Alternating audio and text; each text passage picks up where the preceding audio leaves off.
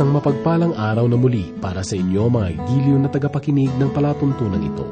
Atin muling tunghayan ang mga mayamang turo ng salita ng Diyos na siya nating maaaring gamitin sa ating pang-araw-araw na buhay. Natunghayan natin sa ating nakalipas na pag-aaral ang mga paalaala ni Pablo sa mga taga-Tesalonika tungkol sa kanilang kaligtasan. Nais nilang sabihin sa kanila na kalooban ng Diyos ang kanilang kaligtasan na nais ng Diyos na sila ay maligtas mula sa kanilang maling pananampalataya. Sa maikling pananalita ay pinakita niya sa kanila na ang Diyos ang unang gumawa ng paraan upang magkaroon ng kaligtasan ang sangkatauhan.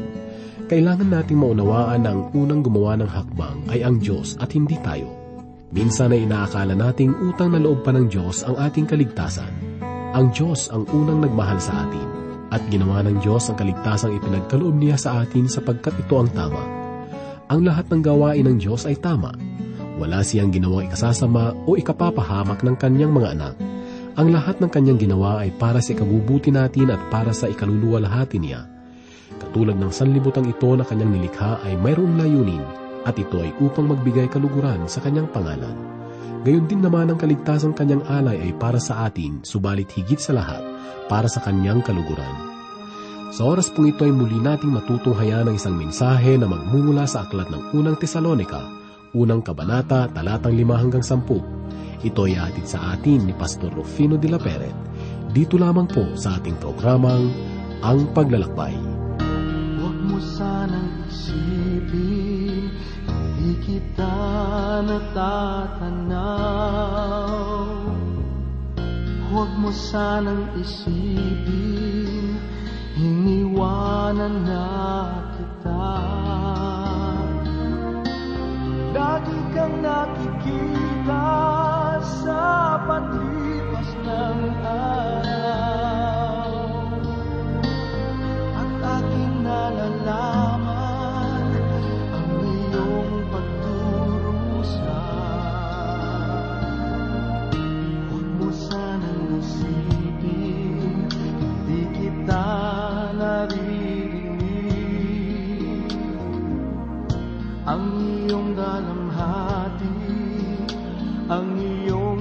mga daig.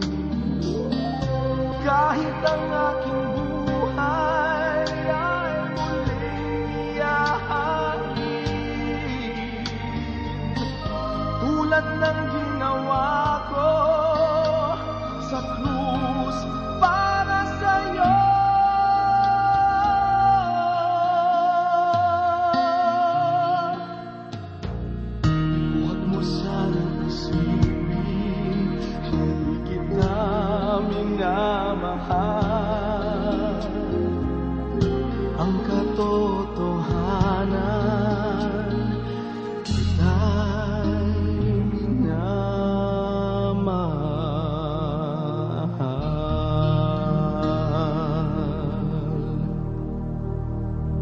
Patuloy po nating lakbayin at tuklasin ang mga katotohanang nasusulat dito sa unang liham ni Apostol Pablo sa mga tiga-Tesalonika. Hahanguin po natin ang ating pag-aaral at pagbubulay sa oras na ito sa unang kabanata, talatang lima hanggang sampo. Muli pong sumasa inyo inyong kaibigan at pastor sa Himpapawid, Rufino de la Peret. Ngayon ay balikan po natin ang liham ni Apostol Pablo sa mga tiga-Tesalonika at basahin po natin ng ikalimang talata dito sa unang kabanata sa kanyang unang liham na ganito po ang kanyang sinabi, Sapagkat ang aming ibanghelyo ay hindi dumating sa inyo sa salita lamang, kundi sa kapangyarihan din at sa Espiritu Santo at sa lubos na pagtitiwala, kung paanong nalalaman ninyo kung anong pagkatao ang aming pinatunayan sa inyo, alang-alang sa inyo. Sinabi ni Apostol Pablo na noong magpakilala sila sa mga tiga-Tesalonika, ay isa lamang silang mahihinang tao na tulad din ng iba. Merong mga kahinaan at pagkakamali. At ang tanging magagawa nila ay ang ituro ang salita ng Diyos. Subalit ang mga salita na kanilang narinig at natutunan ay hindi sa pamamagitan ng salita lamang, kundi sa pamamagitan ng banal na Espiritu. Kaya ako'y naniniwala na ang aking ginagawa ngayon ay isa sa mga pinakadakilang gawain sa buong sanglibutan. Noon, akala ko na ang paglilingkod sa ating sandatahang lakas at ang lumaban sa mga mapang-aping mga dayuhan ang pinakadakilang gawain. Subalit ngayon nalalaman ko na ang pagtuturo pala't pangangaral ng salita ng Diyos ang pinakadakilang gawain. Sapagkat ang mga salita na aking inihahayag ay hindi salita ng isang pangkaraniwang tao lamang, kundi ito ay mga salita ng Diyos at higit sa lahat ay merong kapangyarihan na nagmumula sa kanyang espiritu. Kaya minahal ko na ang gawain ito.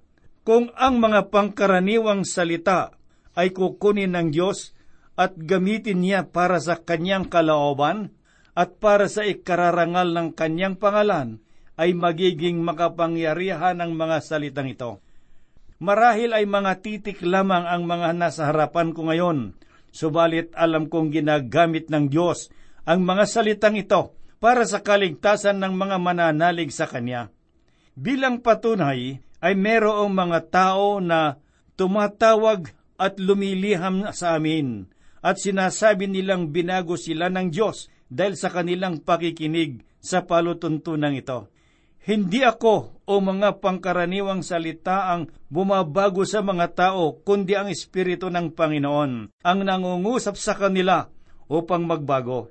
Subalit ang isang bagay na kagilagilala sa mga bagay na ito ay ginagamit ng Diyos ang mga pangkaraniwang titik at salita upang magkaroon ng kapangyarihang bumago ng taong sumasampalataya sa Diyos.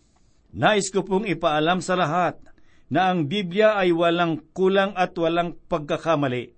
Ang mga nasusulat dito ay pawang katotohanan, hindi mapag-aalinlanganan at madaling unawain. Tinanggap ko ang salita ng Diyos na walang kamalian, at ito ang tinig ng Diyos na nangusap sa akin. Basahin po natin ang nasusulat sa Aklat ng Hebreo, Kabanatang 4, talatang labing dalawa na ganito po ang sinasabi. Sapagkat ang salita ng Diyos ay buhay, mabisa at kahigit na matalas kaysa alinmang tabak na may magkabilang talim at tumatagos hanggang sa pinaghihiwalayan ng kaluluwa at ng espiritu, ng mga kasukasuan at ng utak sa buto, at may kakayanang kumilala ng mga pag-iisip at mga hangarin ng puso. Hindi nagbabagong buhay ang tao sa pamamagitan ng kahinaan ng tao o sa pakikinig sa mga palatuntunan lamang o sa mga pamamagitan ng pagbabasa ng mga babasahin. Sangayon sa aklat ng unang Pedro, unang kabanata talatang 23, ganito po ang tinuturan. Sapagkat hindi binhing nasisira ang nagbigay sa inyo ng bagong kapanganakan, kundi binhing walang pagkasira, walang iba kundi ang buhay at walang hanggang salita ng Diyos. Naniniwala ako na ang Espiritu ng Diyos ang dahilan kung bakit nagiging totoo sa akin ang mga salita ng Panginoon. Dumating ang salita ng Diyos sa mga tiga-Tesalonika, isang bansa na sakop ng Roma na sumasamba sa mga Diyos-Diyosan. Pinamamahalaan ng isa sa pinakamalakas na politikal na sandatahan na nakilala sa buong daigdig. Ngunit sa lugar na ito nagkaroon ng tunay na pagbabago ang maraming tao. Kung ito ay maaring mangyari sa mga taga-Tesalonika, maari ding mangyari ngayon sa atin. Nais kong ulitin ang sinasabi sa talatang ito sapagkat ito ay napakahalagang sinabi ni Apostol Pablo. Sapagkat ang aming ibanghelyo ay hindi dumating sa inyo sa salita lamang, kundi sa kapangyarihan din at sa Espiritu Santo at sa lubos na pagtitiwala kung papaanong nalalaman ninyo kung anong pagkatao ang aming pinatunayan sa inyo, alang-alang sa inyo. Ang una na kailangang mangyari ay marinig natin ang salita ng Diyos. Kailangan munang marinig ng tao ang Ibanghelyo. Ito ang sinasabi sa Aklat ng Roma, Kabanatang 10, talatang labing pito. Kaya ang pananampalataya ay nanggagaling sa pakikinig, at ang pakikinig ay sa pamamagitan ng salita ng Diyos. Subalit, hindi dito natatapos sapagkat ang Biblia ay hindi pangkaraniwang aklat. Kung wala ang banal na Espiritu, ang Biblia ay walang kapangyarihan sa ating buhay. Ngunit dahil sa kapangyarihan ng banal na Espiritu, ang lahat ng maniniwala ay maliligtas. Ito ang sinasabi ng Panginoong Hesus na gagawin ng banal na Espiritu na makikita natin sa Ebanghelyo sang ayon kay Juan, Kabanatang labing anim, ikapitong talata hanggang labing isa.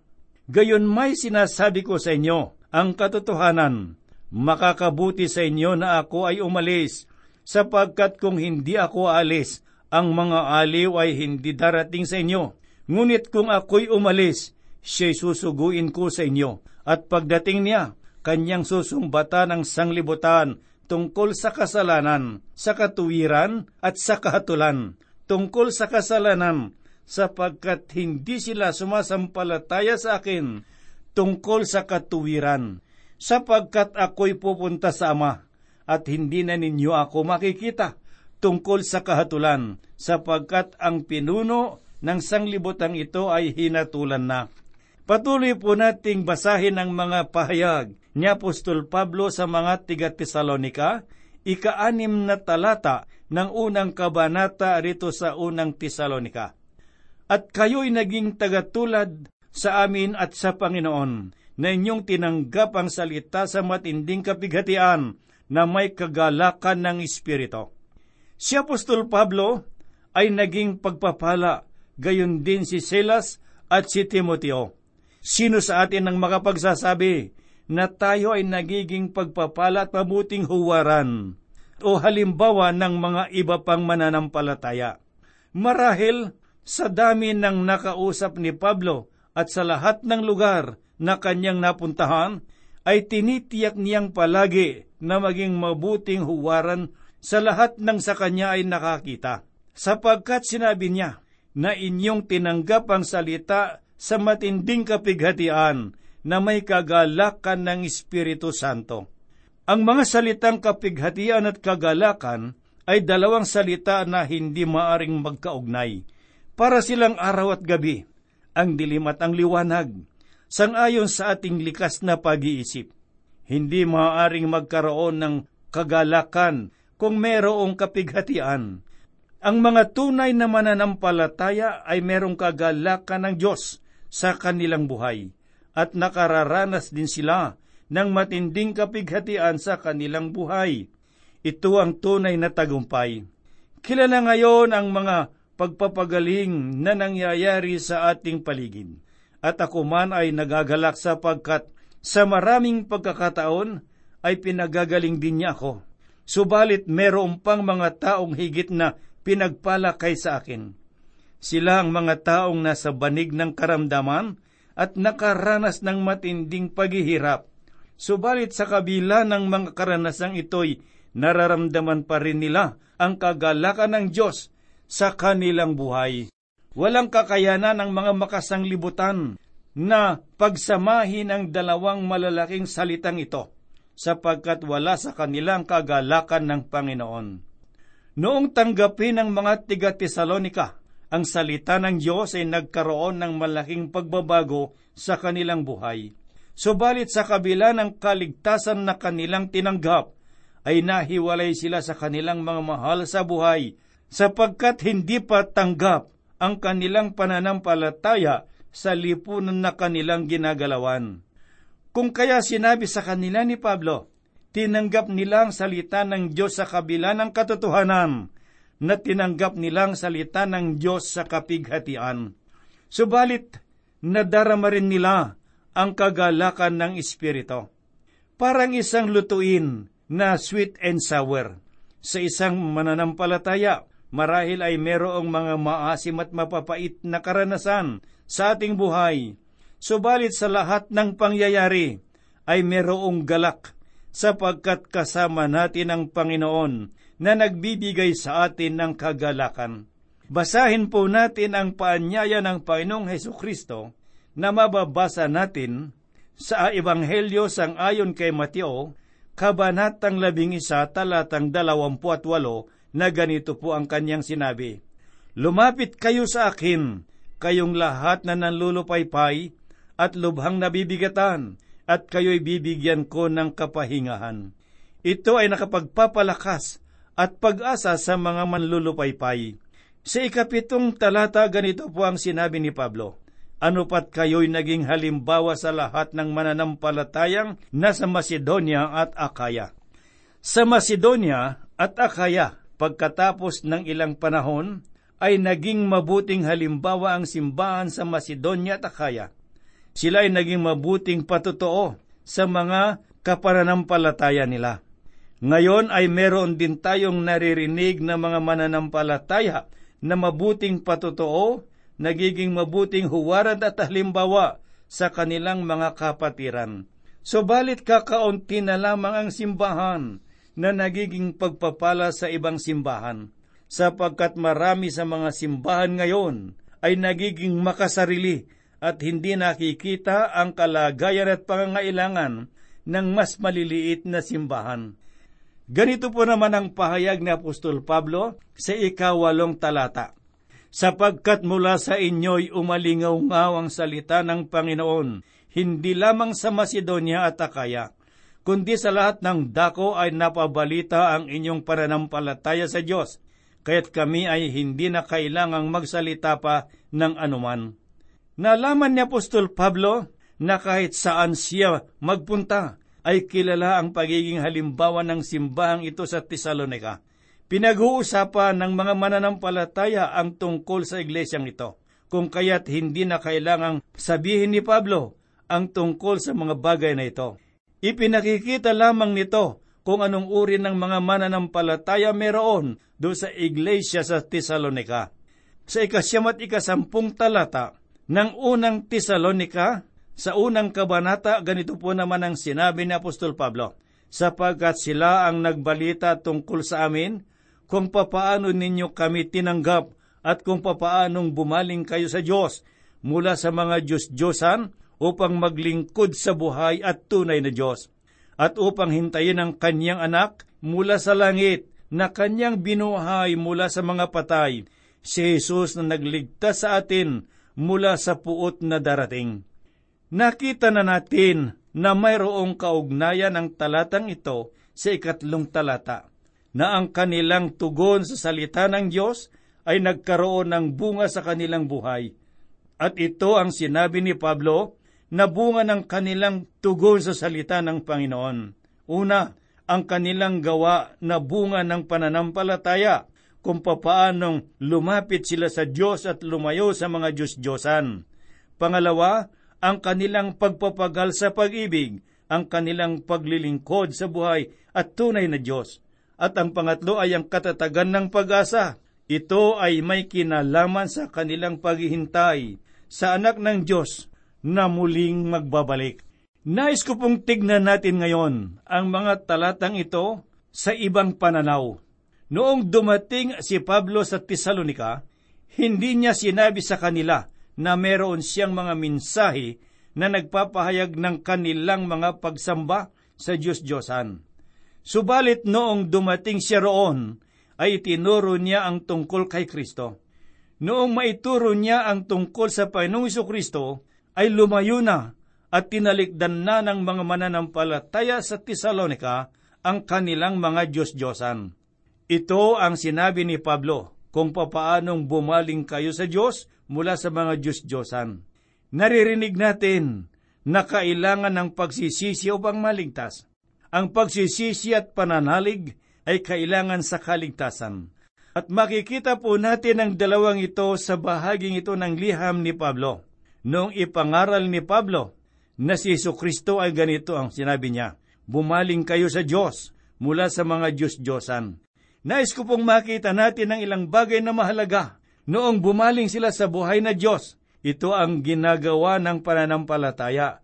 Ito ang sabi ng ating Panginoon na makikita po natin sa Ebanghelyo sang ayon kay Juan, Kabanatang 6, talatang 20 Sinabi niya, at magsisilabas ang mga gumagawa ng mabuti ay tungo sa pagkabuhay na muli sa buhay at ang mga gumagawa ng masama tungo sa pagkabuhay na muli sa kahatulan. Ang mga taong ito ay bumaling sa Diyos at tinalikuran nila ang mga Diyos-Diyosan. Ito ang tunay na pagsisisi. Noong sila ay magsipagsisi, bumaling sila sa ating Panginoong Heso Kristo. Kaibigan, subukan mong itaas ang iyong mga kamay na ang iyong mga palad ay nakaharap sa iyo. Ngayon ay italikod mo ang iyong mga kamay, ang makikita mo naman ay likod ng iyong mga palad. Ganito ang tunay na pagsisisi. Hindi maaring bumaling ka sa Diyos nang wala kang tatalikuran. Kailangan po nating itaas ang Panginoong Heso Kristo bilang tagapagligtas mula sa kasalanan. Kailangang malaman ng isang tao na siya ay isang makasalanan sapagkat yun po ang sinasabi sa Aklat ng Roma, ikatlong kabanata, talatang dalawampu at tatlo, na ganito ang sinabi ni Apostol Pablo, sapagkat ang lahat ay nagkasala at nagkulang sila sa pamantayan ng Diyos. Maaring tumangis ang isang taong makasalanan hanggang sa dumating ang araw ng paghahatol ni Kristo. Subalit walang mabuting idudulot ito sa Kanya. Nais ko pong bigyan diin na si Heso Kristo ang tagapagligtas ng sanglibutan ito ay kailangang ipahayag sa mga makasalanan. Subalit ang minsay ng pagsisisi ay pinangangaral sa mga simbahan. Basahin po natin ang minsahe ng Panginoong Hesus sa mga taga-Asya na makikita po natin sa aklat ng pahayag o ng Apokalipsis sa ikalawa hanggang ikatlong kabanata.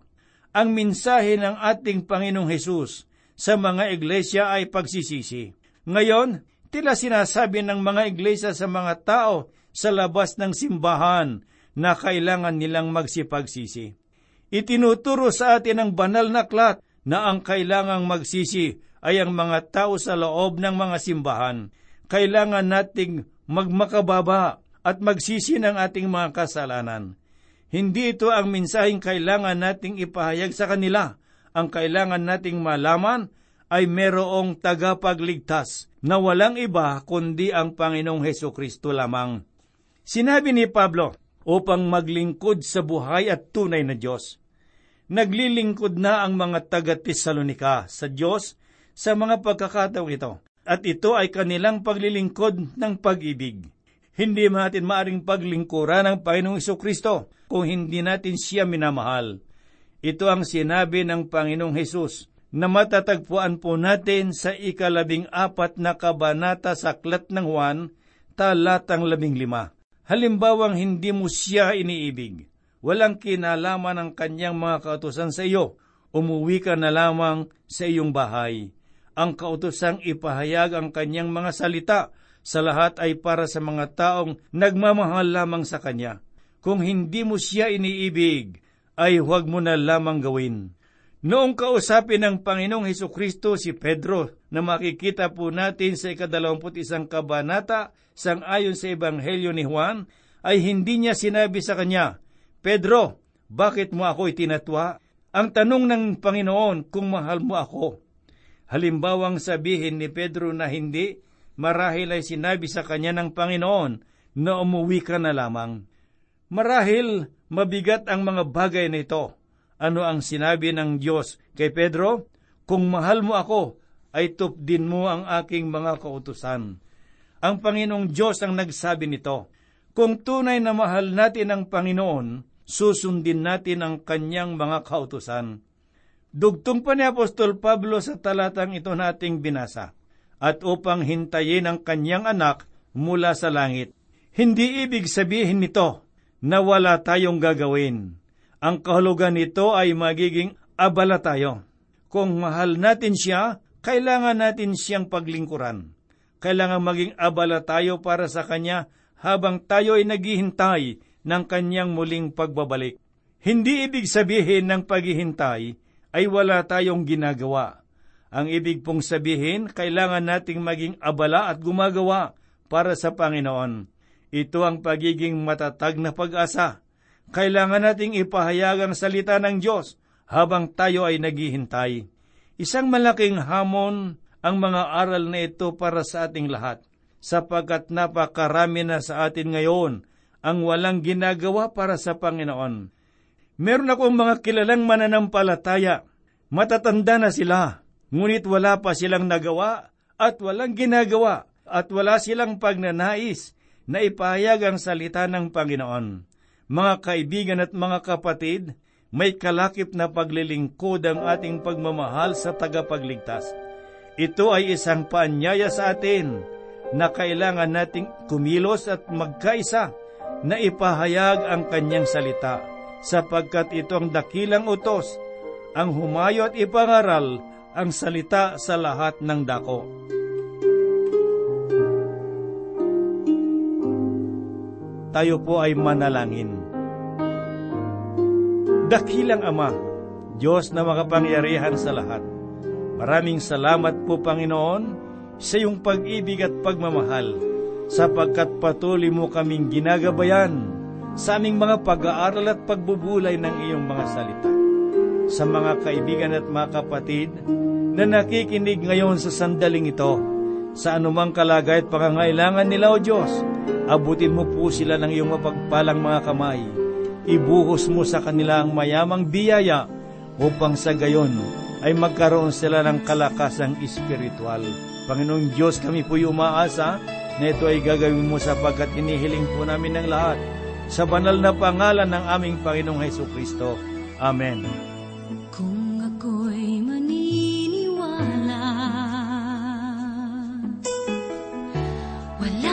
cool.